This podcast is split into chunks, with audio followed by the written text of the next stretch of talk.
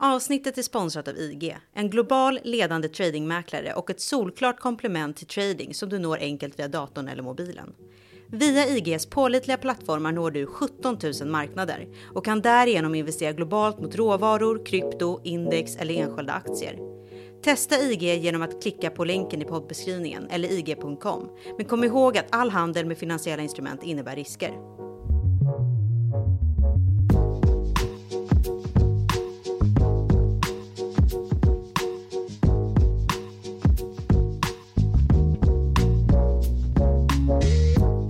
De digitala valutornas markanta fall från toppnoteringarna i april 2021 var finansmediernas favoritstory under våren.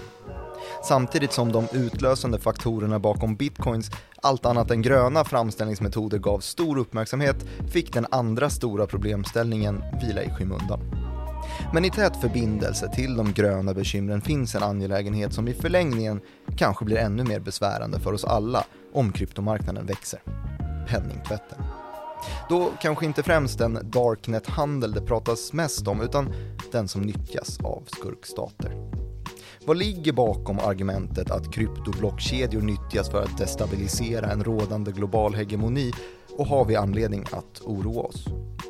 Det här är Follow the Money, en podcast om makt, storfinans och börsen av och med mig, programledare Martin Nilsson och en utrikesredaktör som heter Joakim Rönning. Idag ska vi begrunda om den här frågan utifrån en helt annan historia där en grön revolution kopplad till oljan, det svarta guldet, blev ursprungskällan när det potenta valutavapnet kom att destabilisera den globala ordningen. Joakim Rönning, penningtvätt pratas inte lika mycket om som det pratas om klimatproblem just nu som ju som sagt har fått tjäna som förklaringsmodell till kryptoraset de senaste veckorna, eller? Nej, det håller jag med om. Kul. Det är ju lite Elon Musk som har satt det här på tapeten Mm. eh, På ett märkligt sätt eftersom att det visste ju alla Men det som det är fråga om då för den oinvigde eh, Så används ju då kol i stor utsträckning till att utvinna Bitcoin i eh, Kina Framförallt i inre Mongoliet, då inte landet utan provinsen som ligger strax söder om Mm.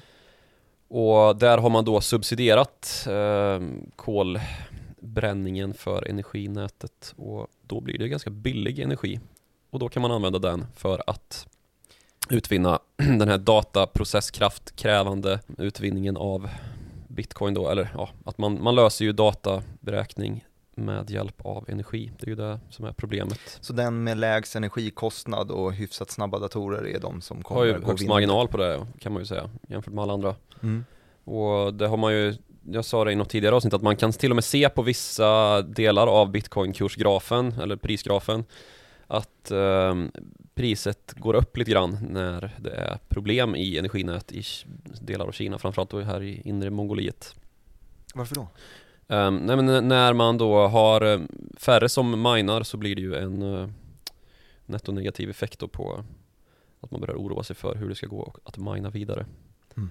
Och um, en del sådana här kolgruveras och sånt som har eh, lett till den typen av oro. Sen så om det är så är väl en annan fråga.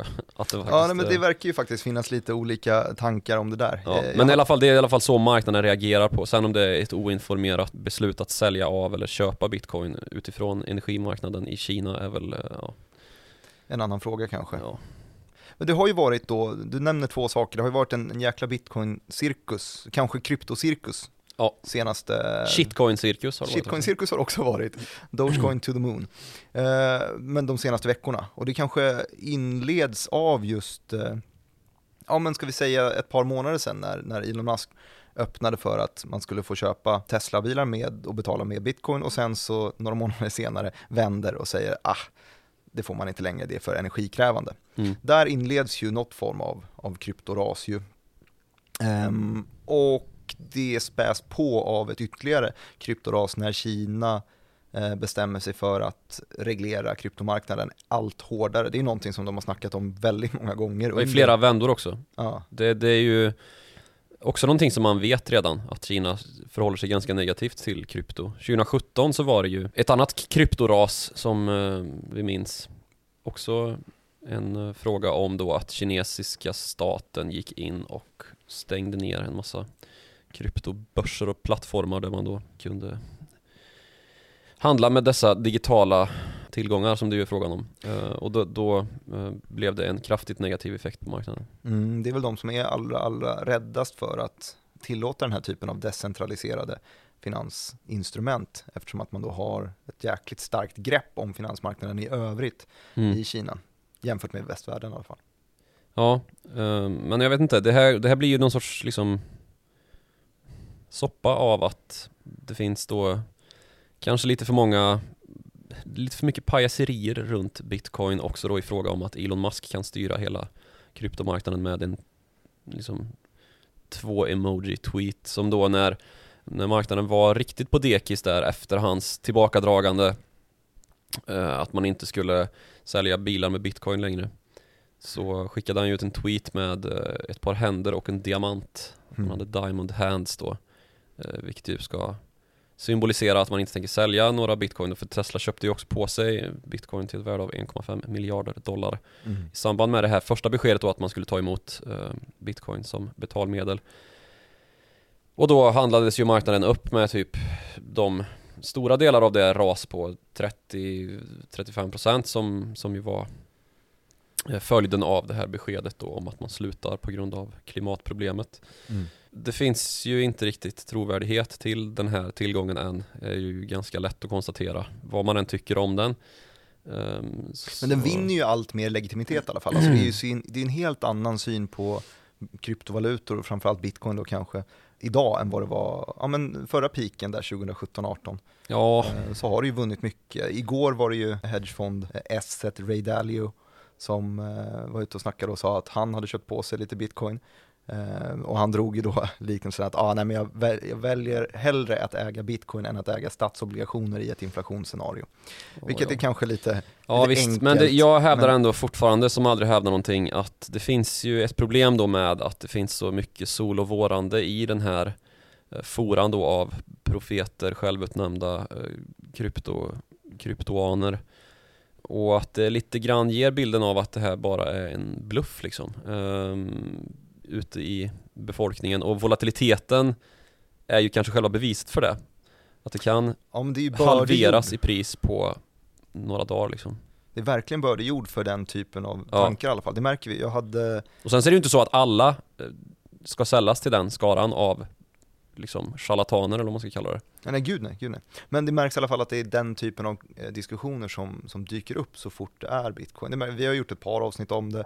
Jag gjorde en, en intervju i, i morse i Trading Direkt med eh, Kristoffer De Geer som är eh, operativ chef på ett av kryptobolagen på First North som heter Gobit. Men jag plockade med honom inte i programmet för just hans Gobit-roll utan för att han är jäkligt duktig och framförallt tålmodig vad gäller att förklara de olika ganska enkla tekniska delarna med bitcoin. Så kika gärna på den intervjun, jag tror att vi betade av typ en halvtimme.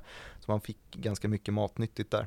Mm. Men det som händer direkt i kommentarsfälten är ju då att eh, det kommer liksom ett, två olika starka ståndpunkter. Dels de som är väldigt mycket för bitcoin och kryptovalutor och de som är väldigt mycket emot det. Och det är otroligt binärt och det är väl det väldigt mycket som speglas i den här volatiliteten också. Att det går, är, det, är bitcoin framtiden så stiger det 20% och är bitcoin inte framtiden så faller Mm. det 20%. Och så den typen av rörelsen på en, en entitet som har triljoner dollar i värde blir ju det blir ganska problematiskt. Det är Mm. många besparingar som kan raderas ut ganska snabbt. Eh, Det är väldigt många som äger bitcoin. Ja, det här är ju också, det blir ju mer och mer viktigt hur det utvecklas också att just den här volatiliteten kanske inte ska vara så extrem som den är nu. Och det är ju då hur eh, kursen rör sig upp och ner helt enkelt.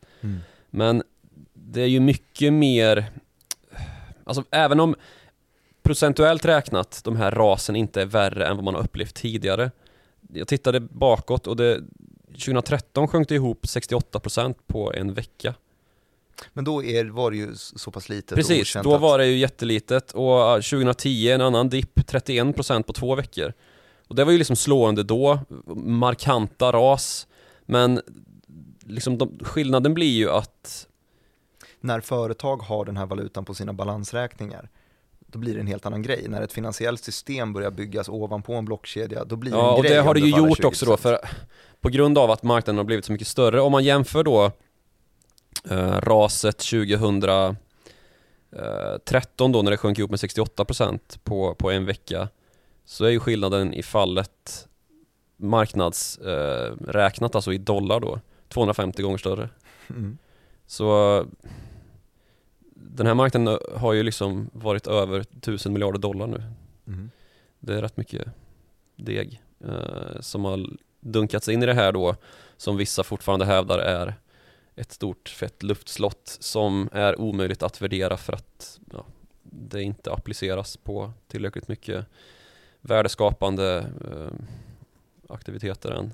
Mm. Ja, tiden får ju se, utvisa vad, vad det är för någonting. Någonting som var intressant i alla fall efter den här intervjun i morse är ju i alla fall de här sidospåren, den kulturen som bitcoin för med sig, de här Reddit-trådarna. Det är väldigt mycket GameStop-feelingen, det är ju på, på eh, krypto också. Det är samma typ av, människor, samma typ av kommentarer. Samma mycket typ young guns mycket, där ute. Ja, mycket young guns, mycket memes, mycket shitcoins. Eh, och ett sånt lysande shitcoin-exempel är ju Dogecoin. Det är liksom som, Eh, ja, Christopher De Geer då, intervjuobjektet än en gång, benämnde det som att, ja, alltså tekniskt sett har Doge ingenting. Det är, det är tummen ner, det är skit, rakt igenom. Jag ser inget värde i det. Men det har ett extremt stort meme-värde, så jag tror att det kommer behålla värde väldigt lång tid framöver för att det finns någonting vackert och nästan konstnärligt när man hör Bloomberg eller CNBC behöva ta quotes på hur mycket Dogecoin steg och så är det en bild på en, på en hund. Alltså den typen av värde, alltså ett artistiskt, ett konstnärligt värde har eh, shitcoin, ett Dogecoin, men det har inget liksom användningsområden. Nej. Det är ju inte det riktigt blir samma som som... zimbabwiska sedlar liksom. Ja, Också, det man var ganska många som beställde de ja, miljonsedlarna och miljardsedlarna för att säga Ja. att man var miljonär. Ja. Mm, sant. Lite samma grej. Men om vi går tillbaks till istället, nu har vi ramlat i en bitcoin-cirkus, det är väl inte främst det det här avsnittet ska handla om tror jag. Nej, det är det väl inte. Utan det handlar ju, kan väl ta fart i Eller- det här. Ja, det, det, det, det kan väl få... ehm, det är väl bra att vi inleder där. För det vi ska prata om är ju hur då den här digitala valutan har blivit en del av det globala penningtvättssystemet som ju inte är ett system utan väldigt liksom decentraliserat och såklart det är ju själva grundtanken med det. Mm. Men eftersom att bitcoin också har som grundtes att vara decentraliserat så lirar det ju ganska bra med då att man använder bitcoin för att komma undan myndigheternas sanktioner. Och några som vi har eh, som det har uppmärksammats vara världsmästare på detta är ju Iran Mm. som då har sanktioner mot sig för att man eh, anses vara en skurkstat i amerikanska ögon. Så har det ju varit sedan revolutionen 79 och ambassadsockupationen. Mm. Men ehm, det här har ju mynnat ut i då att man har haft väldigt stora problem med att sälja olja från Irans håll då. Och det här är ju superproblematiskt för att det är en stor del av BNP, Det är ju lärde du mig någon gång i något BN, avsnitt. det är ju BNP i princip. Ja. När man inte kan göra det här, då får man ju försöka prångla ut den på svarta marknaden, kanske till Kina. Eller så gör man som man nu då har eh, rapporterats göra, alltså att man omsätter energin inuti landet och utvinner bitcoin med den. Och sen så stiftar man en lag som innebär då att iranska bitcoin miners, alltså sådana som sitter och löser de här blockkedjorna, bara får sälja bitcoins när de väl är utvinna till centralbanken. Det är ju genialiskt. Och då fyller man alltså på sin egen valutareserv med en valuta som man sen kan sälja på internationell marknad och dra in pengar.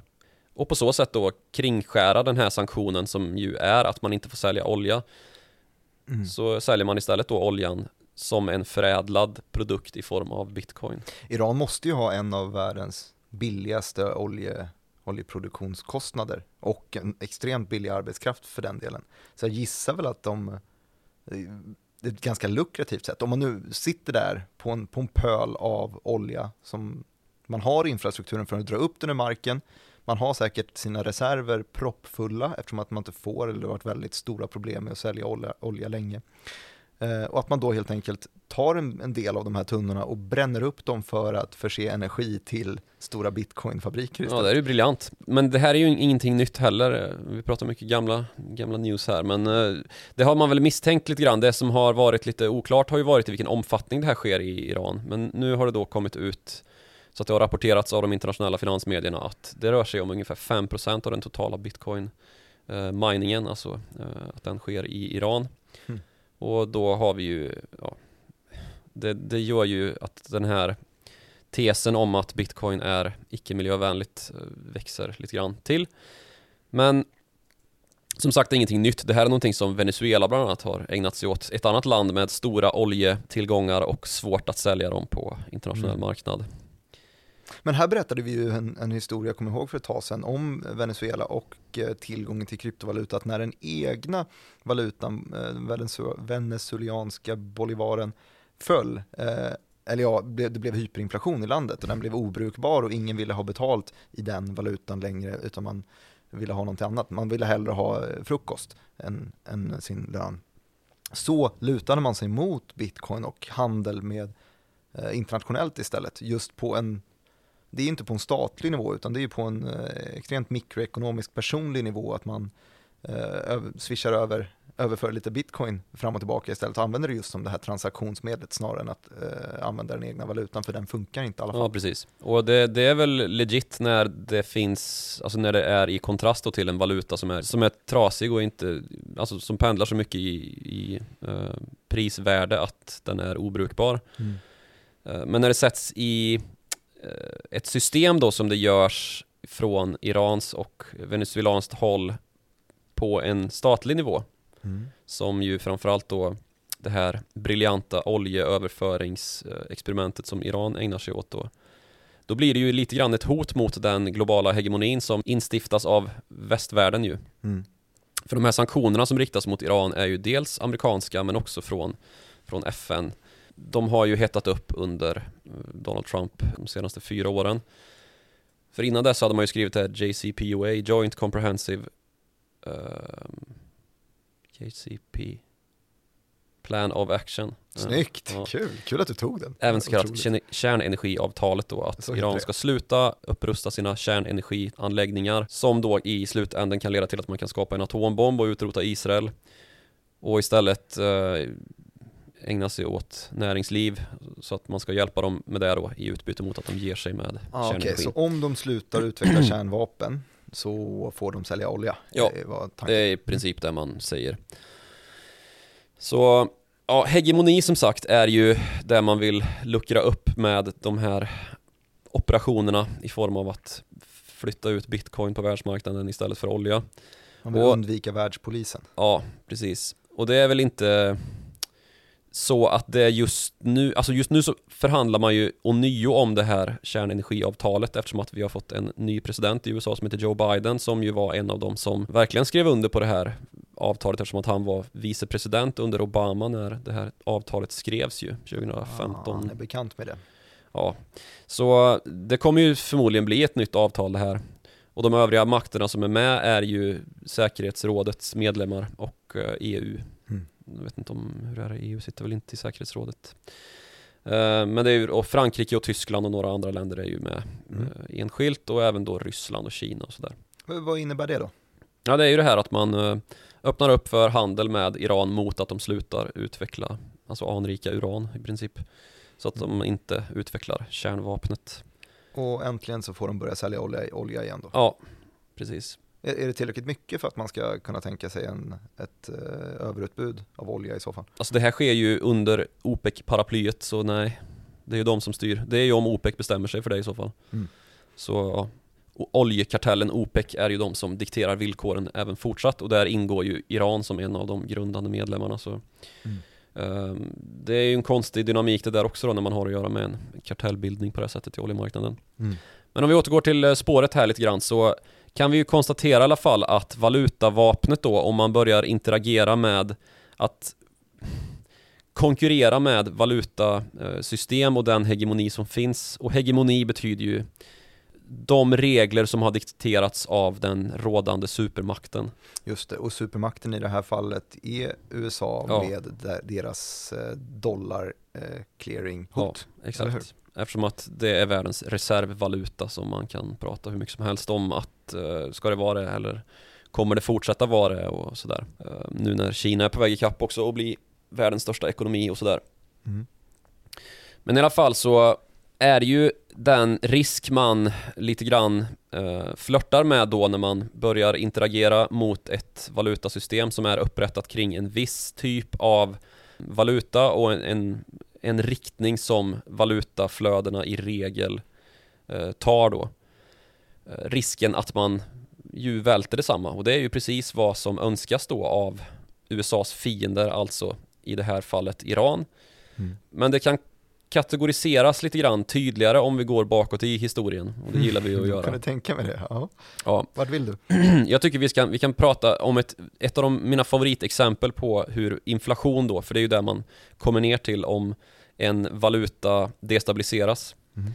Eh, Ett av mina favoritexempel då är Preussens intervention i Polen, eller Polen-Litauen som eh, var ett och samma land under 1750-talet. Det är klart. Sjuårskriget då som det pågick också- mellan, Bitcoin eh, ja det var bitcoin. mining eller? Ja. Nej, det, men det var faktiskt så att Preussen hade då, det är Nordtyskland vi rör oss i då, Mm. de hade samma valutasystem som Polen och det polsk-litauiska kungadömet.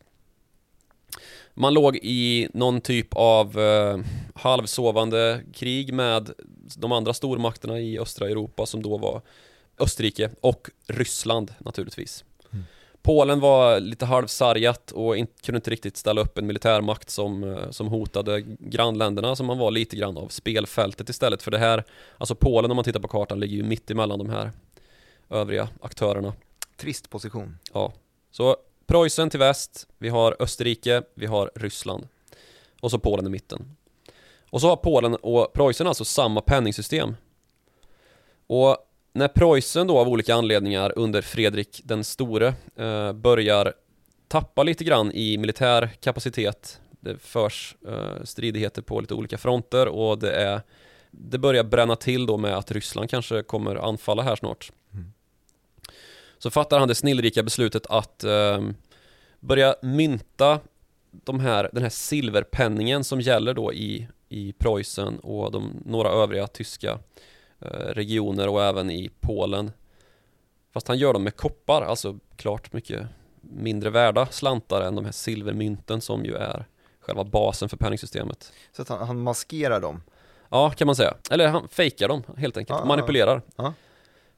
Och sen så används då Polen som en, vad ska man säga, en eh, löpväg för att ta sig till strider då, skydda sina intre- intressen Mm. från de här olika stormakterna.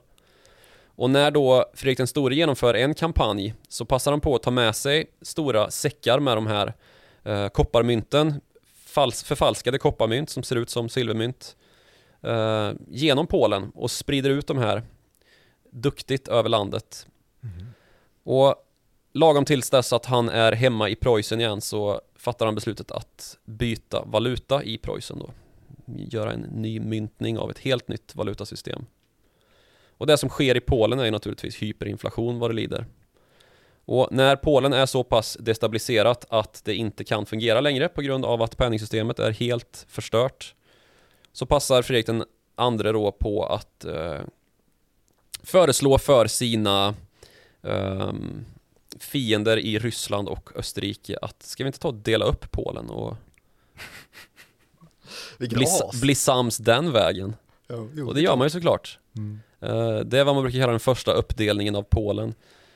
Som ju har varit eh, påverkat av utländska makter under lång tid efter detta. Eh, Flera hundra år efteråt så har det ju varit just ett, vad ska man säga, Man känner ångesten i magen när man hittar ett kopparmynt i busken där. nej men ett genomgångsland för andra makter, det tillhörde ju Sovjet till exempel. Mm, det. Tyskarna, det var ju det första man angrep egentligen, Mm. gick in i Polen. Det är ju något, det har ju blivit lite av ett skämt liksom att polackerna, det, de är så lätta att liksom erövra att eh, det är bara att gå in bakdörren och säga att man är på väg därifrån och så har man erövrat Polen. Stackarna. Ja, ehm, valutamanipulation Ja, alltså. men det finns ju andra sätt att, att förtvina också.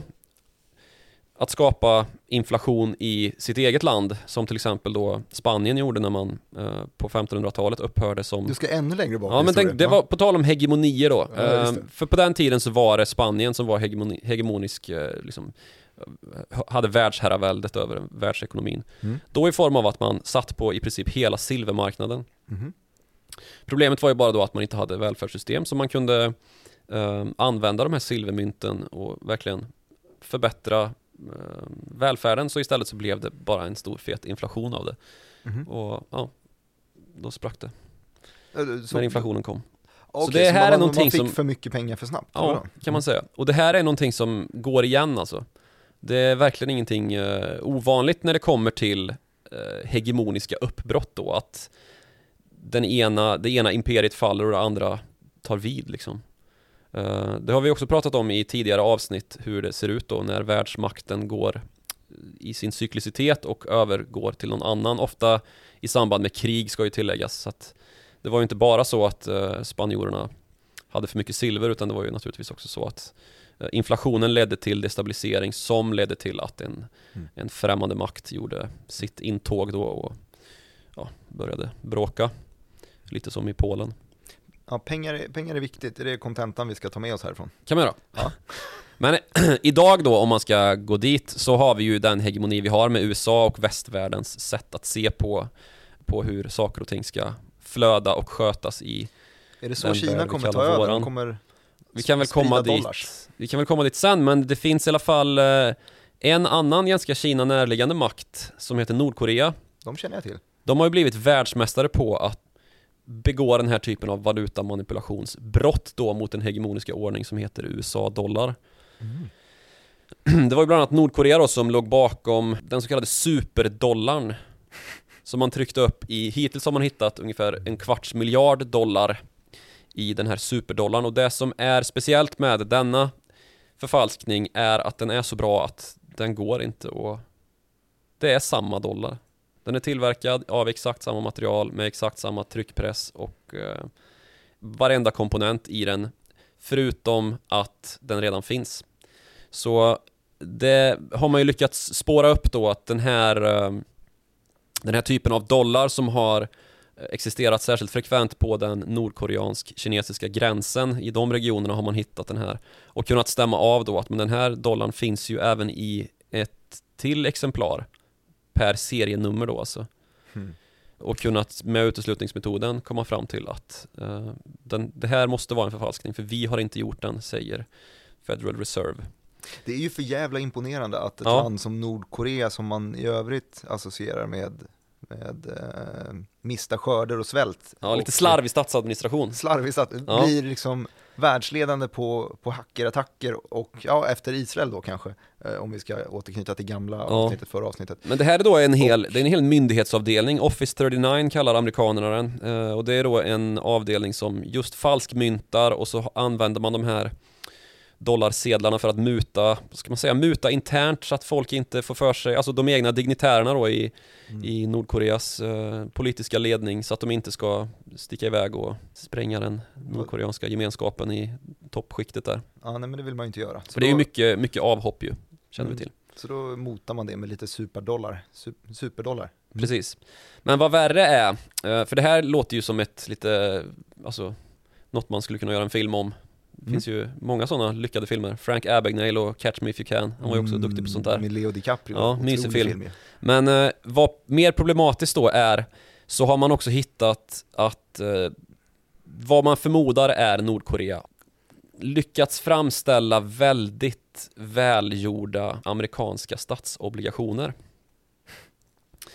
Och då har man alltså i ett valv i Schweiz naturligtvis fiskat upp då amerikanska statsobligationer som också i princip ser perfekta ut men som man kan utesluta för att där har man fabricerat serienumren också.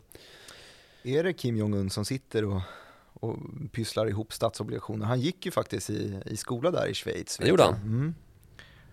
Så kanske är kopplingen. Förmodligen. Det du var det han gjorde. Det var hans projektarbete på... Bygga statsobligation med, Ja. Med ränta, kul. Ja, men och de här eh, obligationerna då försöker ju liksom brottssyndikat i Europa, lätt att tänka italienska maffian, Mm. eh, prångla ut på världsmarknaden då.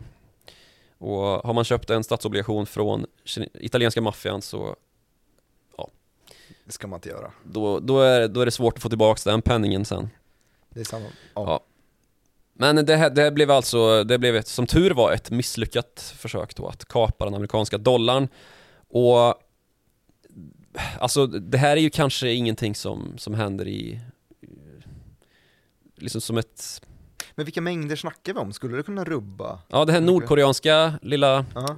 vad ska man säga, den här lilla batchen var på 6000 miljarder dollar. Åh fan. Och det kan man ju verkligen problematisera då om man ska Skulle man släppa ut det bara lite Ja. random så får man ju se att Ja, vi hade bråk i- stiger 20% Ja. hela indexet. Ja. Vi hade bråk i USA då när man skulle trycka ut ett stödpaket på några, några tusen miljarder dollar. Alltså Mm. det var, kom väl upp till knappt 3000 miljarder dollar totalt för de här amerikanska stödpaketen som skulle ut till amerikanska befolkningen i form av checkar. Men eh, Dubbla det i smyg. dubbla det och se hur inflationsdebatten hade blivit av det. För det har vi fått bara på grund av de här finanspolitiska stöden som Joe Biden nu har satt ut. Det skulle ju bli problematiskt och det det leder till är ju att om de här falska obligationerna börjar lösas in och eh, alltså visst, det finns ju skyddssystem hos Federal Reserve för det här. Men problemet då hade ju varit att amerikanska statskassan då står inför två val. Antingen så löser man in de här falska obligationerna för att man inte vet att de är falska. Ehm, och för att göra det så måste man, då köper man ju tillbaka, då måste man ju trycka nya pengar. Mm. Skjutsa ut nytt kapital i systemet, 6 000 miljarder dollar. Eh, alternativet är att amerikanska staten går i konkurs och att den amerikanska administrationen fullständigt slutar att fungera för att man inte kan betala sina räkningar. Och bland annat då eh, kan man inte betala löner till sina soldater så kanske det blir lite krångligt att föra krig. Så det här är ju kanske ett scenario som man ska lyfta i ett lite större perspektiv då i krigstid som sagt för det är ju ofta så att inflation är farligt men parat med den orolighet som också uppstår Mm. ehm, att den ger ett fönster för en främmande makt att komma in och ställa till det. Ja, fan, det är kanske det till fönstret vi, vi pratar om här. Eh, Men tänk om det och bara att det fönstret finnas... kanske måste vara på glänt redan i form av att det är lite stridigheter redan och då ja, är det ju viktigt att vi håller fred i Sydkinesiska havet och sådär tänker jag. Mm, verkligen, och tänk om det bara skulle finnas något litet sätt att typ verifiera transaktioner, om det fanns någon blockkedjeteknik eller någonting som att man skulle inte kunna förfalska på det viset. Det skulle ju vara väldigt behändigt för världen. Absolut. Men vi går vidare. Ja, vi går vidare. Eh, Iran har vi pratat en del om redan Ja, just det. Och det här med att skapa inflation genom att, eh, som i eh, det spanska exemplet, Mm. det låter ju som att det, det låter ju sjukt. Mm. Eller hur? Ja, jo, ja, jag Man sitter och åker nickar, runt. det hörs inte. Nej. Spanska impe- imperialister åker runt och bara konfiskerar silver, Mm. sjörö- sjörövar åt sig allt som finns. Och så kollapsar hela systemet för att man blir för rik typ. Mm. Det låter ju helt omodernt. Mm. Eh, det kanske gör. Men den debatt vi har fått nu eh, liknar väldigt mycket en annan händelse som inte ligger superlångt tillbaka i historien ändå. Och då ska vi återigen faktiskt prata lite grann om Iran. Den bland svenskar så missförstådda revolutionen som uppstod där. Vilket år pratar vi nu? Först och främst så ska vi prata om när Iran kom att bli en oljenation. Mm. För det är ju då intressant, för det är den delen av den här historien som jag tycker att alldeles för få har koll på. Mhm. Iran var ju då ett rike, från början Persiska riket som sen vidareutvecklades och blev självständigt som Iran. Eh, och på 50-talet så hade man ju oljekällor, ganska duktigt med sådana. Under inflytande av brittiska eh, oljeintressenter, då som kallades för Anglo-Persian Oil Company. Mm. Numera heter det bolaget British Petroleum, BP Känt. känt. Och då hade ju då alltså brittiska företagare lagt vantarna på de iranska oljekällorna och industrialiserat den iranska oljeindustrin helt enkelt, byggt upp den. På 50-talet så kom då en eh, premiärminister som hette Mossadegh att anse att det här är faktiskt våra oljekällor. Anglo-Persian Oil Company ska bara heta Persian Oil Company. Mm. Det här ska Man vill bort med Anglo. Anglo, alltså engelsk då, eh, ska inte få vara kvar. Och då blev det ju liv i luckan naturligtvis eftersom att de här stora intressena eh, tjänade ju hela brittiska eh, samväldet med eh, viktig olja. Sen att Iran fick kanske 10% av oljeintäkterna tyckte man ju var fair deal bara. Eh, det tyckte inte Mossadegh då, i, den premiärministern i, i Iran. Men han fick ju då på pälsen genom att bli avsatt i en CIA och MI6-ledd kupp. Mm. Ehm, MI6, alltså James Bond och gänget. Det var dem. Det var dem. Och i hans ställe då så trädde shahen in, alltså kungen. Mm. Ehm, shahen av Iran och de ariska, det ariska eh, folket, eller vad det nu, vad han nu kallade sig. Mm. och han kom då att förstärka sin makt. Och under hans styre så kom faktiskt Iran att bli ganska så rikt på de här oljekällorna trots allt. Mhm. Och då genom att han till slut också insåg det här att det är faktiskt fullständigt orimligt att vi ska ge bort vår, våra oljetillgångar till, till britter och sen får vi köpa tillbaks petrokemiska produkter för 300 gånger priset liksom. Mm. De tyckte att eh, de blev hasslade där. De blev hasslade tyckte de. Mm. Så det man gjorde då var att man eh, Först och främst så instiftades ju OPEC Oljekartellen som vi pratat om Har vi koll på 1961, Ja, och sen utbröt det så kallade Jom Kippur-kriget som vi pratade om i förra avsnittet 1970. Precis, Ja. 1973 Ja. Och plötsligt så hade Iran oljetillgångar Eller vad säger jag, oljetillgångar Man hade pengar så det flödade av det Mm. På ett och ett halvt år så lyckas man öka BNP med tre gånger Oj. Ja. Och det händer ju liksom inte i en modern ekonomi. Eh, Men det som då skedde var att shahen med ett väldigt offensivt reformprogram som han kallade för den vita revolutionen försökte då få till stånd en internationalisering, en eh, industrialisering av Iran så att Mm. det skulle bli ett land att räkna med av västerländskt snitt då, på tal om hegemoni. Så ville man likna de som ledde världen. Mm. Problemet var att det här ledde till att eh, det sköljde in en dels vänstervåg när eh, folk fick det lite bättre, flyttade in till stan och blev urbaniserade arbetare. Det vet vi är en ganska så vänsterpräglad krets människor, särskilt på den här tiden, eh, kalla kriget.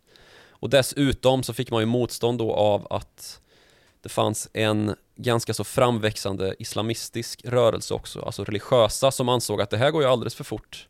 Kvinnor med rösträtt och sånt skit kan vi inte ägna oss åt. Så vi vill ha tillbaka det gamla. Um, och då kom en man som heter Ruhollah Khomeini att bli deras led, ledargestalt.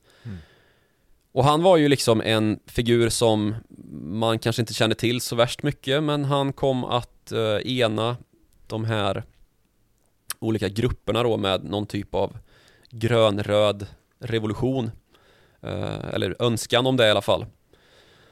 Och han blev då utvisad först till Turkiet, sen en sväng till Irak och sedermera till Paris där han satte sig under ett träd med sin yttrandefrihet och blev väldigt hårt uppvaktad av västerländsk press då, för det här var ju en, en väldigt spännande man med barsk uppsyn och vältaliga idéer och turban.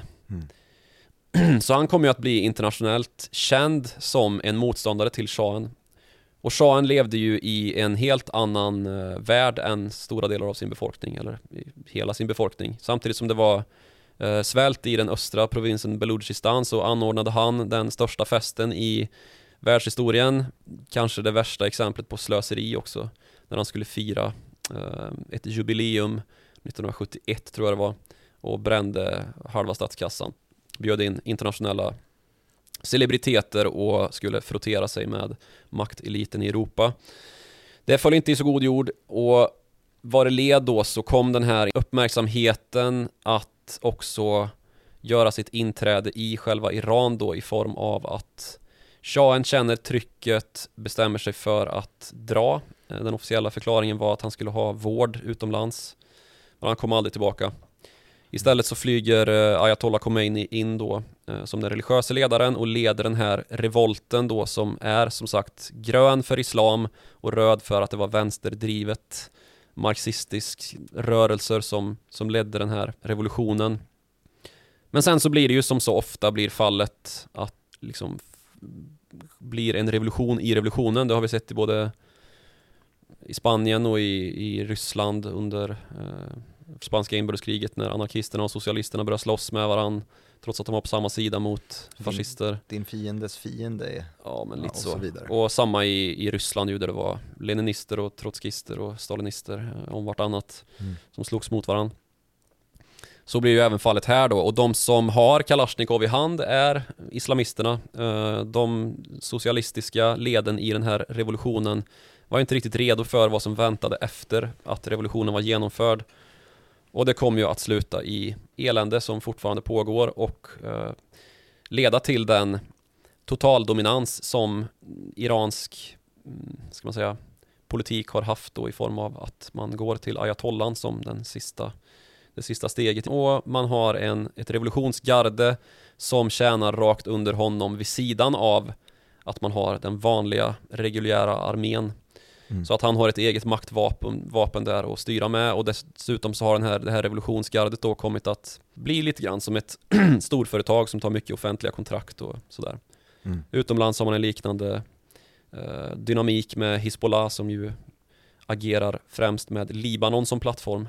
Också med stora, alltså man byggt upp ett socialt skyddsnät med sjukhus och eh, socialtjänst och så här. Vid sidan av då att man är en terrororganisation som krigar. Ehm, så men ganska religiös islamistisk ledning i Iran än idag. Ja, det är det ju. Uh, sen så har ju det, det är ju ganska sekulärt trots det eftersom att man har ju också ett parlament och det finns kvinnor i, i uh, parlamentet och sådär. Så det, det är ju spretigt men man ska ju komma ihåg att det är en, en annan del av, av islamen, den vi brukar uh, prata om.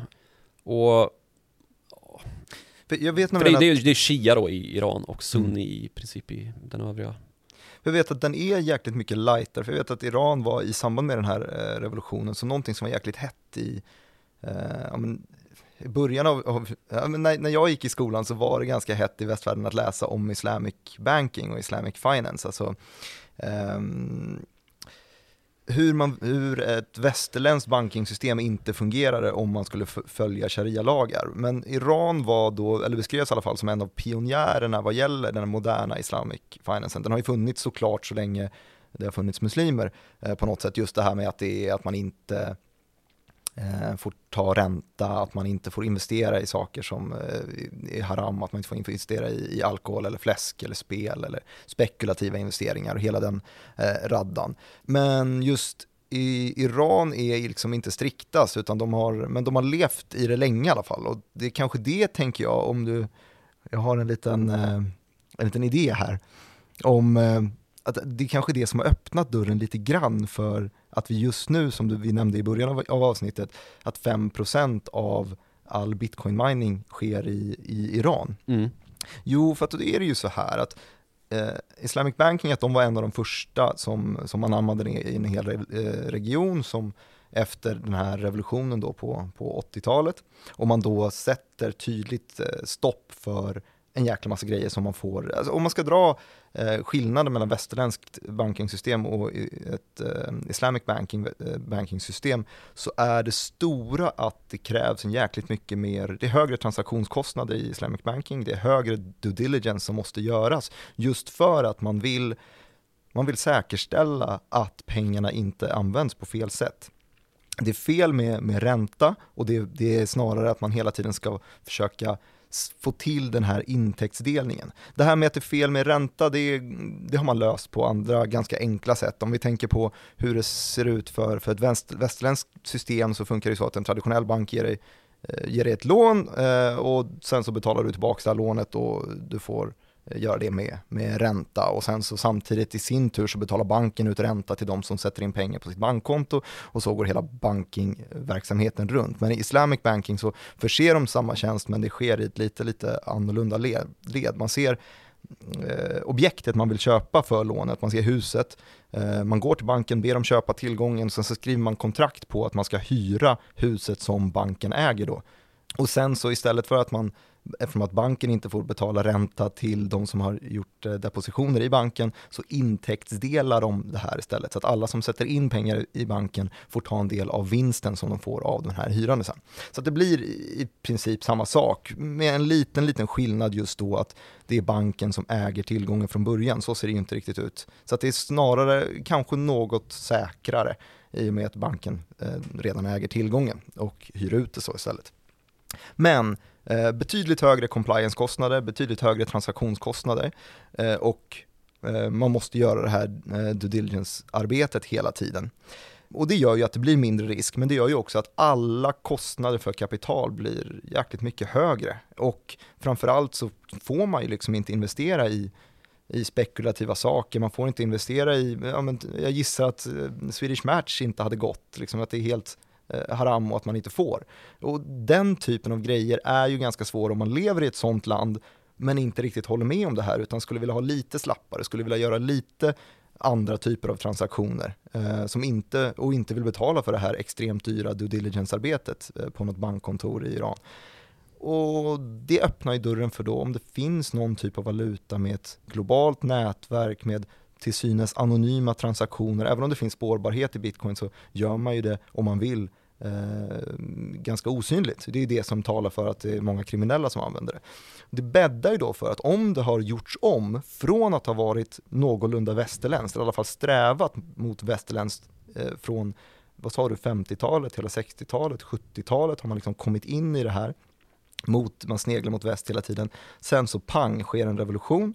Och, och allt som är väst blir fult plötsligt. Allt som blir väst blir fult, men det finns ju fortfarande människor kvar i Iran som, som inte tycker att det borde vara så pass konservativt och lika religiöst, som kanske fortfarande vill kunna investera i vad de vill och eh, kunna ta ränta eller göra den typen av transaktioner som man har gjort tidigare då måste det såklart vara bördig jord för att eh, få in en kryptovaluta i det där som mm. kan lösa alla de här problemen på ett väldigt mycket billigare sätt. Det måste i alla fall vara större incitament för att göra det i Iran än i, i Sverige där det inte är det problemet för oss i alla fall. Ja, alltså i grunden så är inte det här konstigare att man använder sig av bitcoin för att lösa de här sanktionsproblemen än det är att, eh, alltså läste någon notis här i veckan om att en schweizisk bankir, naturligtvis igen, mm. har uh, åtalats, uh, står inför skranket för att han har då uh, bidragit till att växla italienska maffians diamanter mot frang eller vad det var.